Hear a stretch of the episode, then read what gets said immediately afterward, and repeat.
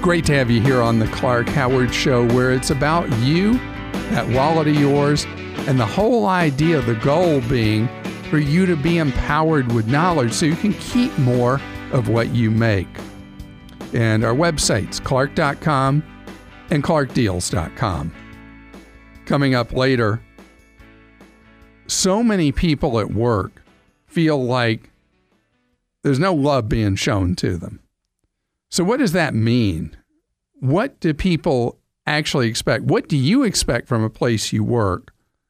If you're a boss, what's making your people gripey? We're going to talk about that. So, I have had more questions in the last few months about regular IRAs, what are known as traditionals, and Roth IRAs than ever before. And that's because of a federal law called the Secure Act that brought about a lot of changes in how retirement accounts work, how they're taxed, how they can be inherited, and all that. So I wanted to explain just briefly something that people have found very confusing. So a lot of us, particularly if we've been saving for a while, we have what's known as a traditional IRA, one where money went in that hadn't been taxed yet, and it grows all through the years. And then when you're older and you want to spend money, you pay tax on everything in the account, everything you put in, plus everything that money's earned all through the years. Well, there's enormous incentives right now with the changes the Secure Act brought about and that tax rates are lower than they're going to be in the future, no doubt, because the massive budget deficits we're running, there's no way tax rates aren't going up.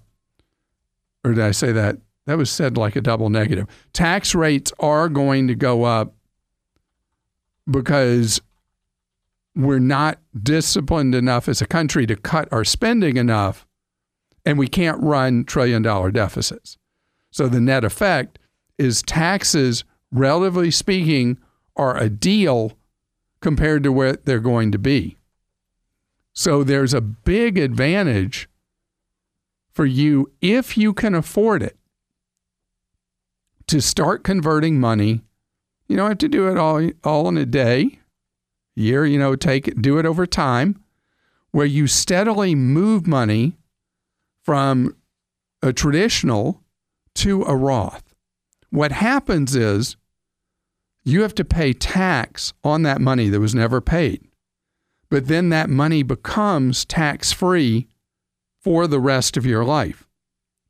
Also, another change in the Secure Act, it's really helpful if you have money that outlives you, that loved ones inherit a Roth IRA rather than a traditional. So you have to have good problems here. You have to have saved money.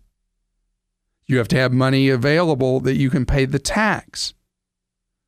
And if you can do those two things, you got money, you can pay the tax, you got money you saved, all that, then come up with a plan. And maybe it takes you 10 years, but steadily move money from being traditional to Roth. The exception to this are people who make massive amounts of money. That's people who make more than $350,000 a year. That's almost no one. Everybody else will see clear benefit from taking traditional IRA money and popping it over into a Roth. Jamie joins us on the Clark Howard Show. Hi, Jamie. Hey, Clark, it's a real pleasure and honor to be able to speak with you. Well, great to have you here, Jamie. And congratulations. You got a daughter who's done with school, huh? Yeah, well, it's one of those uh, mixed congratulations.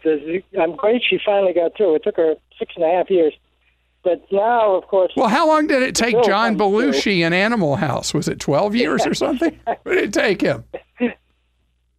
so six and a half is not terrible. Well, no, it isn't. so, but as a result, you know, we paying tuition. She's accumulated some debt, and so she's she's now got over over thirty thousand dollars in debt, and even with that, we've been my wife and I we've been paying some of her tuition just to try and keep that down. But now the debt is due, and she's she got notice. I think it's a little over seven percent. You know, so I'm trying to figure out what's the best way to try and finance it. All right. I- So first, I- first things first. She must not have taken advantage of federal student loans that for the last several years the interest rates were down in the threes, fixed. If she's Oh. at seven, she must have gone into private student loans, which are only a last resort, never a first. That's a pretty high rate. Yeah, yeah, it is. And the payment is a pretty high payment. So, and she doesn't have any credit, you know, because I was thinking, well, you know, you can go to a bank and maybe get some money, you know, at a four four or five percent rate, but she's got no credit. Her credit score is, is terrible. So her rate would be high on that. Now, wait, wait, that's what I wait. Her, thinking, how well, could her we take out credit? a home equity loan? Now, let's talk for a minute. Get one at four percent, um, but then it really cements us to this to her loan. Right, right, right. So she should take responsibility. What is her degree in? What kind of work is she going to be doing? Uh, she's going to be doing uh, social services and and uh, counseling in social services settings. And does she have a job yet? Uh, she's a waitress. So she hadn't been able to find a job using No. what she studied No. yet. Yeah. Okay, that's a that's a tough burden. Um, how aggressively is she looking for a job? Um, you know, I think sh I think now, now that she saw the price tag, I think that's going to be an incentive for her.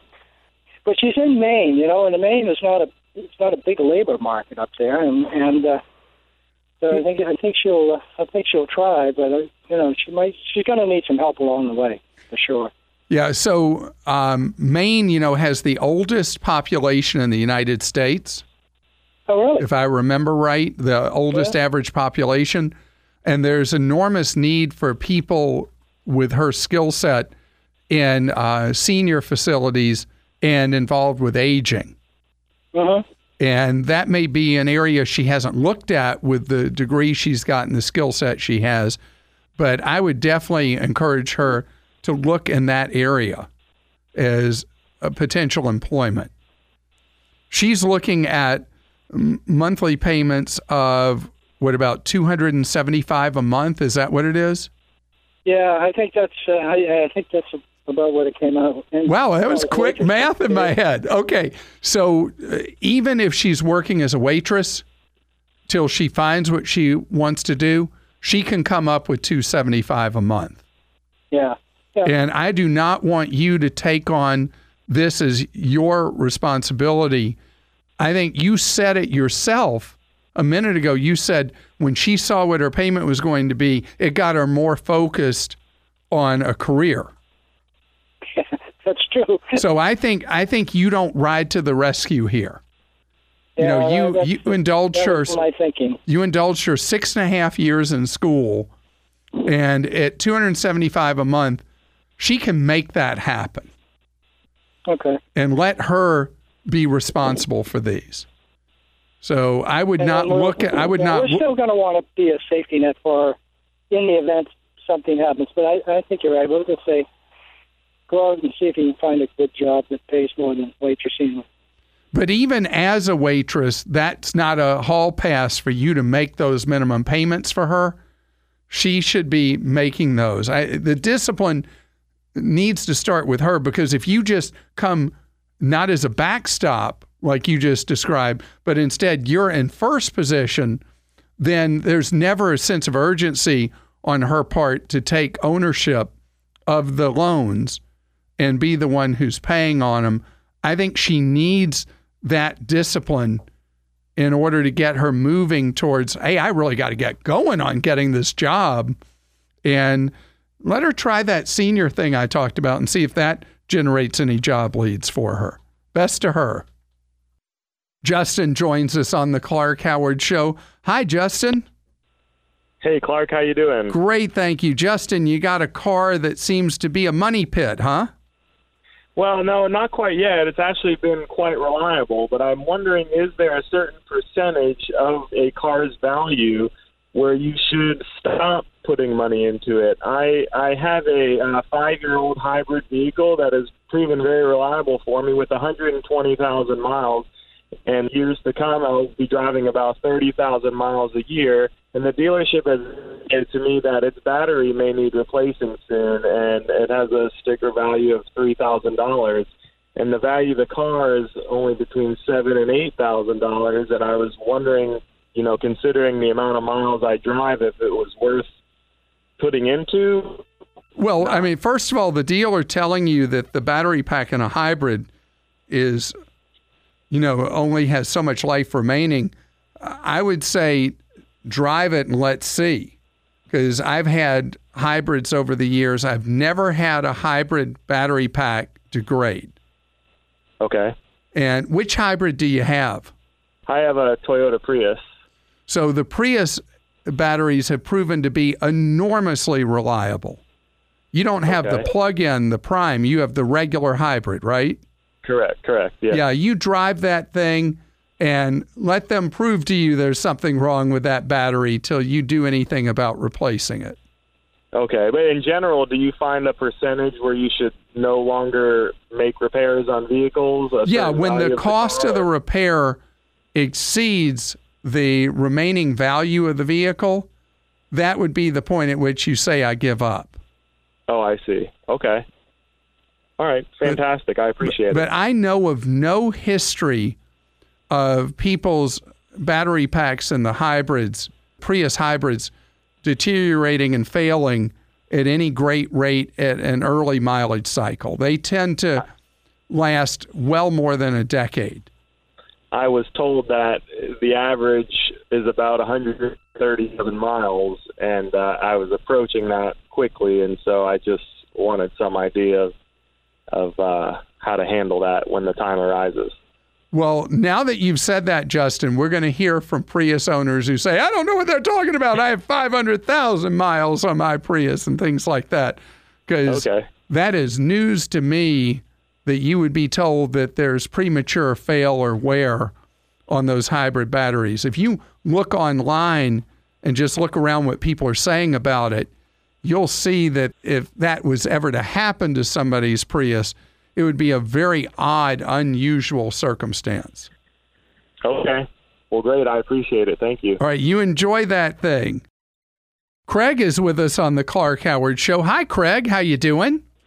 Doing well, Clark. How are you today? Great, thank you. You're going on a trip. I am going on a trip, and I booked it uh, maybe two, three months ago. And I've been checking the rates. I seem to keep dropping, but it's already a paid in advance. So, do I have any, I don't know, recourse or can I, not recourse, but can I ask them to lower the rates or how does something like that work? What part of the trip did you pay in advance for? I think it was the entire trip, the entire hotel. Oh, just the hotel part. So a hotel Correct. stay. Okay.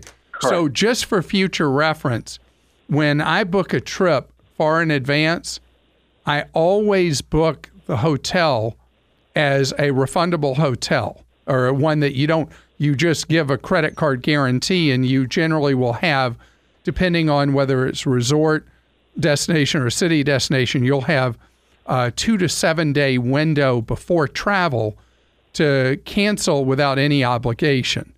And the reason I do that is that hotels, when you book far in advance, tend to have a higher price that they're offering you than they offer much closer if they're not going to be full. So if you so if I have the booking, hotel ends up full, I've already got my room that I booked without risk way ahead of time, but then much closer when I reshop, I'd say probably at least 80 to 90% of the time, rates have dropped. It can even be at the same property, and I drop to a lower price. But if you paid in full, it depends on the terms and conditions whether you have a right to rebook. Did you book at a hotel booking site or at the hotel's own reservation site? Like, how'd you book it? At the hotel site, All right. So directly the, with the hotel. And was it uh, advance purchase non refundable or was it just an advance purchase? I'm not sure what the terms and conditions were. I did not look at them. All right. So if you I just if know the total up, amount. right, so if you pull up your old confirmation, it should disclose in it what the terms and conditions are of the booking. So the room, I'm guessing, is cheaper now. It is cheaper, yes. How much difference is there from before? It went from, let's say, about 1300 to 900 Oh man. So roughly 400 Oh man, you're looking at that 400 bucks. It could so be great in your own pocket, right? Absolutely. All right. Call reservations, give them your booking number. Try to find that confirmation first and read it. And Okay, whatever it says, you just call up and you say, "Hey, you know, I booked this way in advance. I see the rate's cheaper now. I'd like to rebook to the cheaper rate." Just that's all you say. Okay. Because uh, even even if they say it was you know advance purchase non-refundable, they may be willing in a case like this to give you you know rebook it or give you some value for a future stay or give you some freebies while you're there, something to get value for you having been loyal enough to book way in advance at a specific property. Okay, I will try that. And just remember my rule when you book more than a month out, always book a rate that you have the ability to get out of. It's my pleasure to welcome you to the Clark Howard Show, where it's about you learning ways to save more and spend less and never let anybody rip you off. Our websites, clark.com and clarkdeals.com.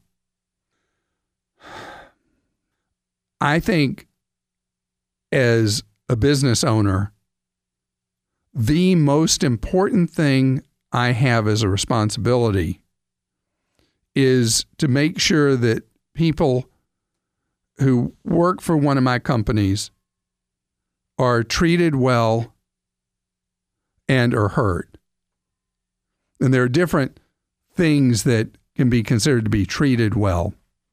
But the truth, most employers aren't very good at genuinely, truly appreciating the people who work for them.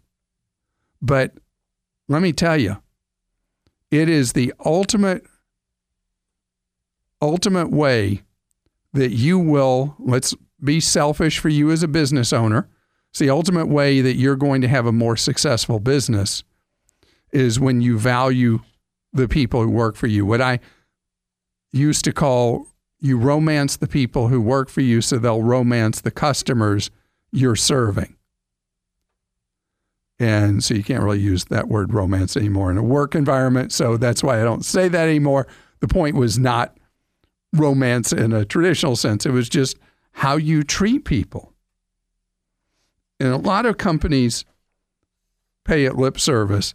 I mean, I think about how much we value our employees. That's just like when you call a place for customer no service and they say how much they value your business and then leave you on hold for a day and a half. I mean, it's in the it's not in the words, it's in the actions. What do you do to let your employees know that they are truly valued? And to me, the most important thing in the free enterprise system and capitalism is interests have to be aligned. And that is how do you make sure that your employees know that they benefit from the success you have as a business? And I know old schoolers will say, well, I pay them a check. Isn't that enough? No, that's not enough. And I know that this is a hard concept for some people, but a lot of workers now want to know that what they're doing to earn a paycheck also has a societal benefit, that there's good that comes from it, that the simple act of helping somebody make money is not enough. People need to be fulfilled, and it's not necessarily a paycheck. Now, all that I just said was geared towards employers. So I want you to think about something because most of us are not employers, we're employees working for somebody. The place you're working, what are they doing to truly show that you matter? What are they doing to make it a pleasant place to work? Are they treating you right in the ways that are important to you? If not, take advantage of this strong job market and go find a place where they don't say they value you, they really do. Andrew's with us on the Clark Howard Show. Hello, Andrew. Hey, Clark. How are you? Great, thank you. How can I serve you, Andrew? Um, my fiance and I are getting married in ten months, and um, Congratulations to both of you. Thank you. Um, we use our cards from our bank that just withdraw from our account, and um, we're looking to build credit using uh, credit cards and potentially also pay for our airline flights for our uh, honeymoon. And we were wondering what is the best cards for that. So, neither you nor your fiance have any existing credit. Yes. So, you're starting from scratch. Yes, sir. So, don't worry at all about what kind of rewards or whatever you might earn buying airline tickets. Right now, we got to get you into credit with training wheels. We got to get you going with that because when you have no prior established record of credit, you've got to start with a program where they'll let you establish credit, such as going to a credit union. And are either of you a member of a credit union yet? Yes, we both are. We're not with the same oh, one. Oh, you're not with the same one. Well, that's actually an advantage here because one may offer and the other not. What's often referred to as a fresh start program. Okay. And with a fresh start, you post a certain amount of money in a CD or a savings account, and then they'll establish a Visa or MasterCard with you. Now, the advantage of doing a fresh start with a credit union versus what you may have heard about in the past with a secured card, most of the credit union programs issue you a regular Visa or MasterCard and tie the limit into what you have on deposit, but they don't report it or treat it as a secured card. Okay. And after a period of time of on time payments, you're then released from having to have any money on deposit specifically to back up the Visa or MasterCard you have. Okay. So that's the best way. And the reason the credit union Fresh Start programs are so great versus anything else out there in terms of secured cards, secured cards tend to come with very high fees, which you will not have with the credit union. So Okay. each of you should check with the credit union you're each a member of Okay. and see what they would require to issue you a Visa or Mastercard. And if one has a credit union that does it and the other the other credit union doesn't, then you both just join the credit union that that does allow that, and each get a fresh start Visa or Mastercard. Okay. So we need we don't even worry about the other ones that do offer rewards. No, don't even. That's down the road. Okay. Right now, you just got to get established with credit. All right. Thank you very much. Sure. And where are you thinking you want to go for your honeymoon? Uh, I think we want to go to the Bahamas. I think. Okay. All right. Well, wherever you end up, if it's fun in the sun, instead of just saying Bahamas, think any place fun in the sun where you can get a deal. Okay. And that way you widen your choice and you might find a, a great price somewhere you haven't even thought of. David's with us on the Clark Howard Show. Hello, David. Hi, Clark. I first would like to thank you for the great advice you and your team provide. I started listening to you after we moved to Florida, and now that we have moved to Finland, thanks to your podcast, you are still on our dial. Wow, you're living in Finland? Yes, in Helsinki. I love Helsinki. My wife and I had such a phenomenally great time in Finland. I can't even tell you. What a wonderful place you live. And I hope that you are loving your life there and how you live through December, January, and February in Finland? I have no idea. well, from Florida, we got used to it, unfortunately, but uh, there are a lot of uh, also nice things besides the, the bad weather here. well, how can I be of service to you? I will briefly uh, tell you what happened to us uh, last summer and uh, why I am uh, concerned that it might happen again uh, next Monday. Uh, basically, last summer we flew to Brazil, and our, one of our bags was delayed several days. Uh, despite my complaint, all we got was a toiletry kit and an airline sponsored t shirt. And then on our way back, they managed to lose one bag and delay the other two weeks. So complaining to the airline uh, proved to be not an easy task since their communication channel was either a 200 character web form or an extremely expensive toll phone number. They first replied that we should complain to the MSC, and then they offered us a discount coupon for a new bag, and finally, after weeks of negotiation, we settled for a 500 euros and a new bag. And I'm now worried of a deja vu for my wife and son that are coming back next Monday from Rome because the airline has texted me two days ago and that inbound flights could be canceled or delayed for several hours. All right. Well, so let me tell you question, something that you have access to now that you're living in Europe that we don't have access to in the United States. And that is there are very strict rules governing compensation for flights to and from and within Europe, where you can hire, and most people do in order to assert their rights, you can hire a third party company to handle your claim for you, and they take a portion of the compensation, but they are so good at getting being your advocate and getting the compensation out of the airline that you were supposed to receive. And you probably have seen or heard of these organizations since you are living in Europe again.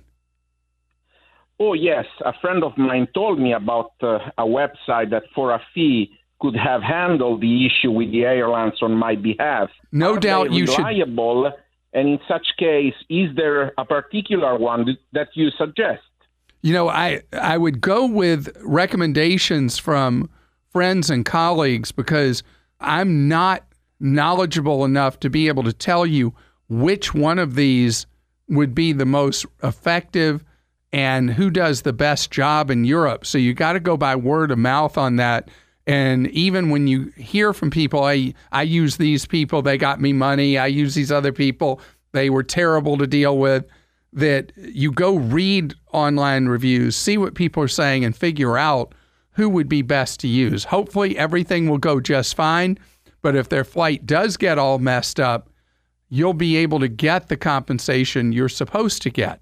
And, you know, in the United States, every attempt to have a true airline passenger bill of rights has been lobbied out in the Congress and it has not happened. There there are things you do have rights to, and you'll never be able to get them out of a U.S. airline here in the U.S. But if you take a U.S. airline to Europe, they're then bound by the European rules, and you're eligible for all the compensation just as if you were a European. There's a company in the U.S. you can use for travel within the U.S. and other places called GetService.com. They're the only one I know of that's an equivalent to what you've got in Europe, David, which is really the way you should handle anything that pops up with your wife's trip. And hopefully it will go A OK and you won't need any of that. And we're speaking now with Lori. Hello, Lori. How are you doing today? Good. How are you doing, Clark? Great. Thank you. So, Lori, I love what you're about to ask me. Good.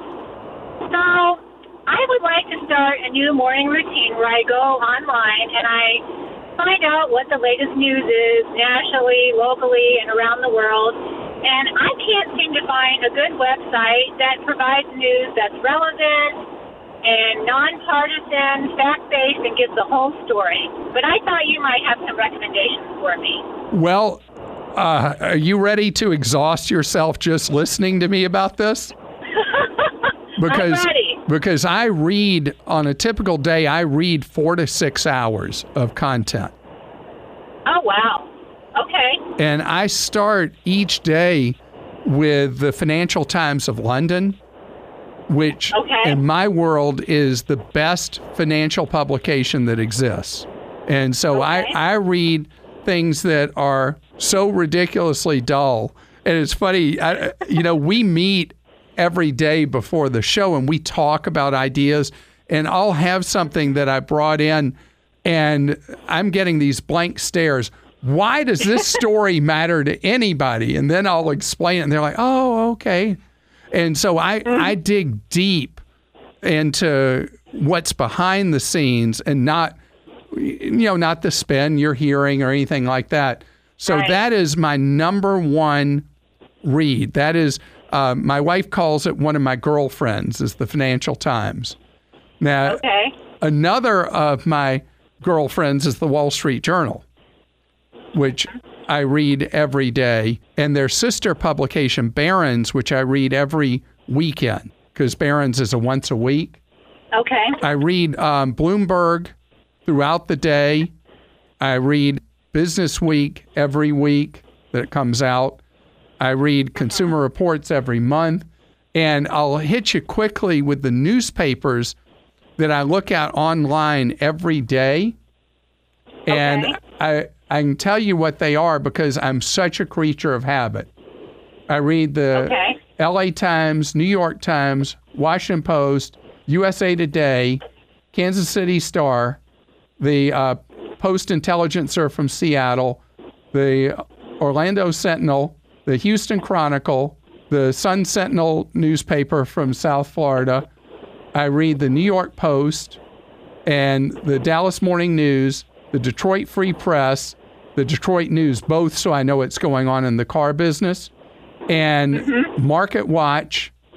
And then I read a bunch of blogs as well in different categories. I read blogs in the automotive industry, the electronics industry, and I'm trying to think what else. Uh, travel. If I didn't mention that, I read a lot of travel stuff. And so I am a news junkie. I don't read any opinion pieces at all. I have no interest in somebody trying to tell me why I should believe a different uh, this slant or that slant or the other. I only want to read information that I can absorb that broadens my base of knowledge in the area that I'm interested in, which is only the wallet. And do you know, by the way, Lori, outside of that, I am the most ignorant person you have ever met. I cannot tell you anything about show business, movies, television, music, popular culture. I mean, I'm just dull. Well, I don't think you have time to, to learn about all that when you spend four to six hours reading all that other stuff. And oh, and I don't watch television at all except for NFL football. wow.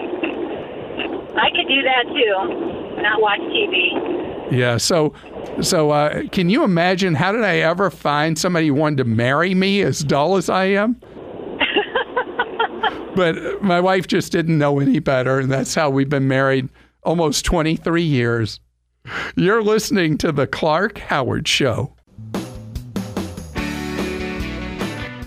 Thanks for joining us today. The Clark Howard Show is produced by Kim Drobes, Joel Larsgaard, Deborah Reese, and Jim Ayers. And remember, 24 hours a day, we're there to serve you at clark.com and clarkdeals.com.